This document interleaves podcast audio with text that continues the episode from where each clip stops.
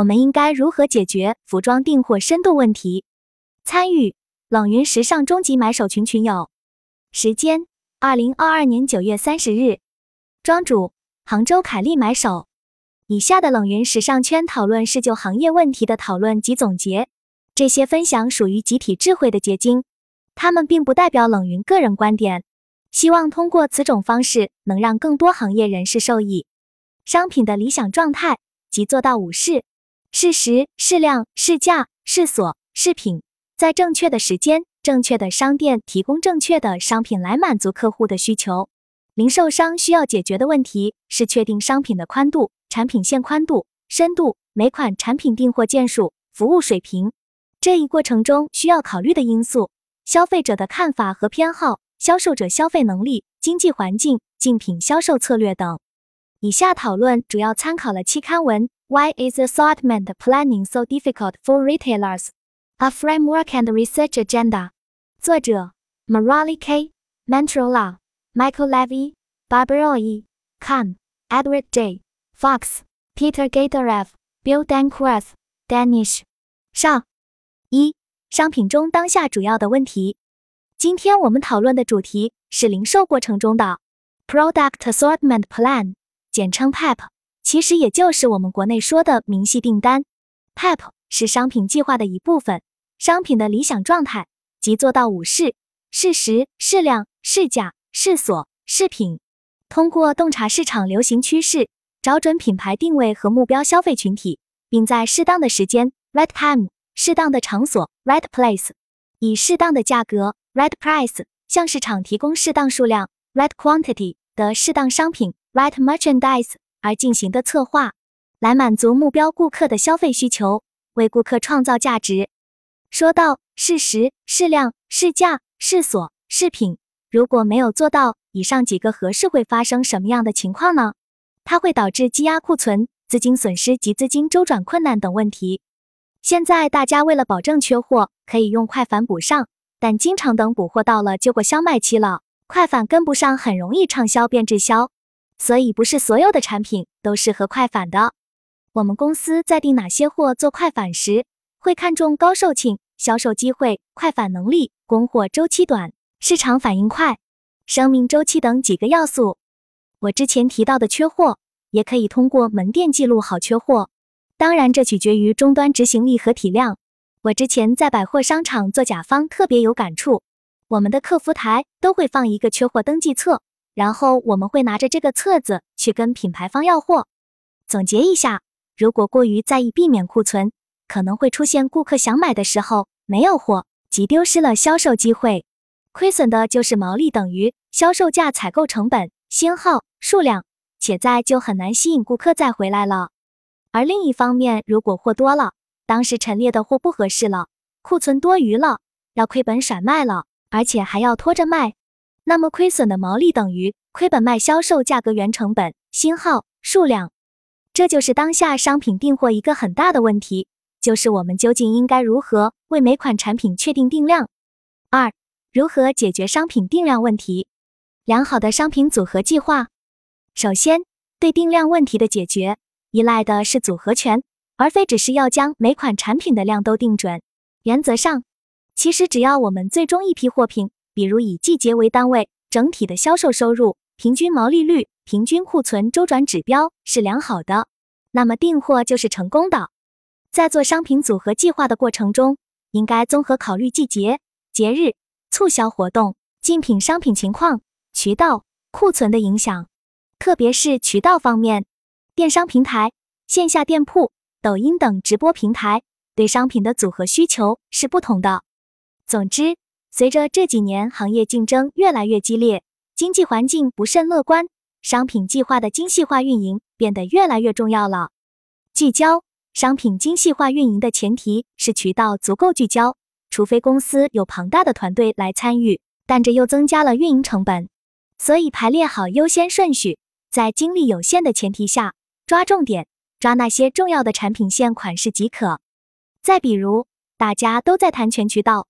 全渠道也可以让自己的风险分散，万一一个平台不行了，还有其他平台能做。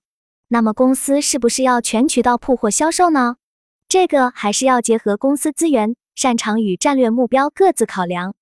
信息系统很重要。我现在公司负责团购渠道和电商零售渠道的商品，每个渠道，尤其是电商的每个平台都不一样。想在这样的情况下精细化运营，需要 IT 的支持和人力的支持。唯品会目前是我听说过在平台方面商品运营做得最好的。根据品牌情况因地制宜。我不在商品部。我只看到我们品牌各个渠道都有，天猫、唯品会、抖音、微商城、Box，听说他们的系统就很强大。三、零售商如何做消费者研究？接下来我们讨论如何进行消费者研究，有哪些不确定因素，零售商如何应对这些风险？为什么要谈消费者研究？我们一直说以用户为中心，但问下我们周围的设计师、买手、商品。关于品牌的目标消费者，大家能说出多少关于顾客的画像内容？如果我们不了解我们的消费者，那么又如何为他们买货呢？消费者一般的消费心理是如何的呢？一、消费者对灵活性的渴望，顾客希望随时随地想买什么就最好马上能买到什么，且购买欲可能会随着时间的变化或者购买的不方便性而减少。零售商需要及时的响应消费者的需求。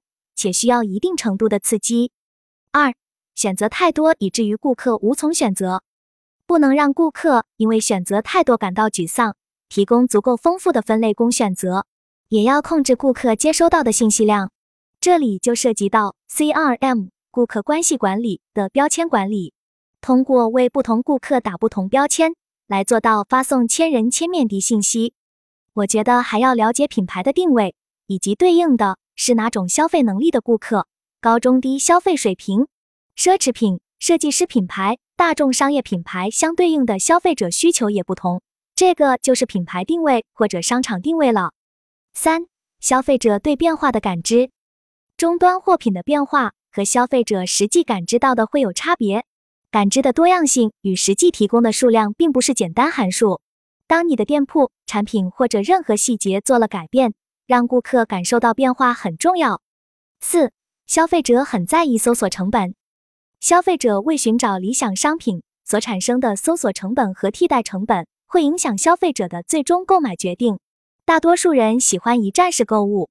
为了减少顾客的搜索成本，提供忠诚度，许多零售商给自己贴上一站式购物的标签。我自身对消费者研究的关注度越来越高，越来越发现消费者研究的重要性。拿我自身来举例，以前我调研商场，更多看业态组合、品牌层级、销售、消费者，我可能只是带过，不会去想太多。现在我会去思考，这个商场服务的消费者品牌与消费者是否匹配，消费者是否忠诚，是否有长期价值。现在的消费者变化很大，也更加考验零售商的运营，捕捉消费者的需求，需求的变化，不只是在合适的时间。合适的地方提供合适的货，还要去考虑顾客的情绪价值。品牌也需要去引导消费者，因为对于大部分消费者还是处于跟风状态。不要为了满足现阶段的看似忠诚的顾客，一味去改变自己，最终失去自己的品牌理念。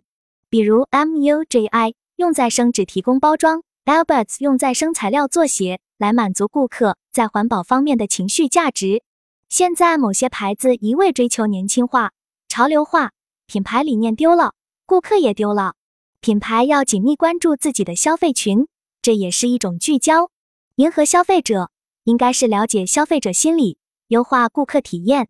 在品牌理念方面，要坚持长期价值。四、实时关注经济环境。我们正身处于一个个体深受环境影响的时代，经济繁荣或是萧条，都牵动着零售商的命脉。需要及时根据环境变化做出改变，比如环境问题日益严重，零售商需要在经营中践行可持续的理念；汽车产业需要开发能源更加环保的车型，消费者也会选择更加绿色的产品。后疫情时代消费者心态的变化，年轻人更加喜欢存钱，不断变化的消费者画像和生活方式的趋势，零售商需要根据市场上消费者的变化，及时调整自己的分类。比如人口老龄化催生的银发经济，铲屎官们催生的宠物经济、小镇青年等等。根据不同地区的特点做出相应的变化，根据商场周围人群的消费水平规划相应的商品。比如一线城市百货商店出售高级时装，社区性商场则规划更多的童装。云游紫铜之前的公司，因为是做品牌折扣的，男女童鞋服配都有的。宝山的一家门店开业的时候，陈列规划的童装位置在最里面，试衣间的旁边。我去现场看了，调研了一下以后，直接把童装调到了最门口的位置，同时增加了玩具的门口陈列位。在店铺最显眼的位置陈列了迪士尼公主裙，效果特别的好，牢牢抓住小消费者。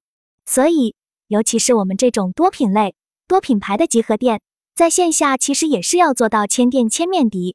我们要根据具体的店铺位置匹配不同的货品。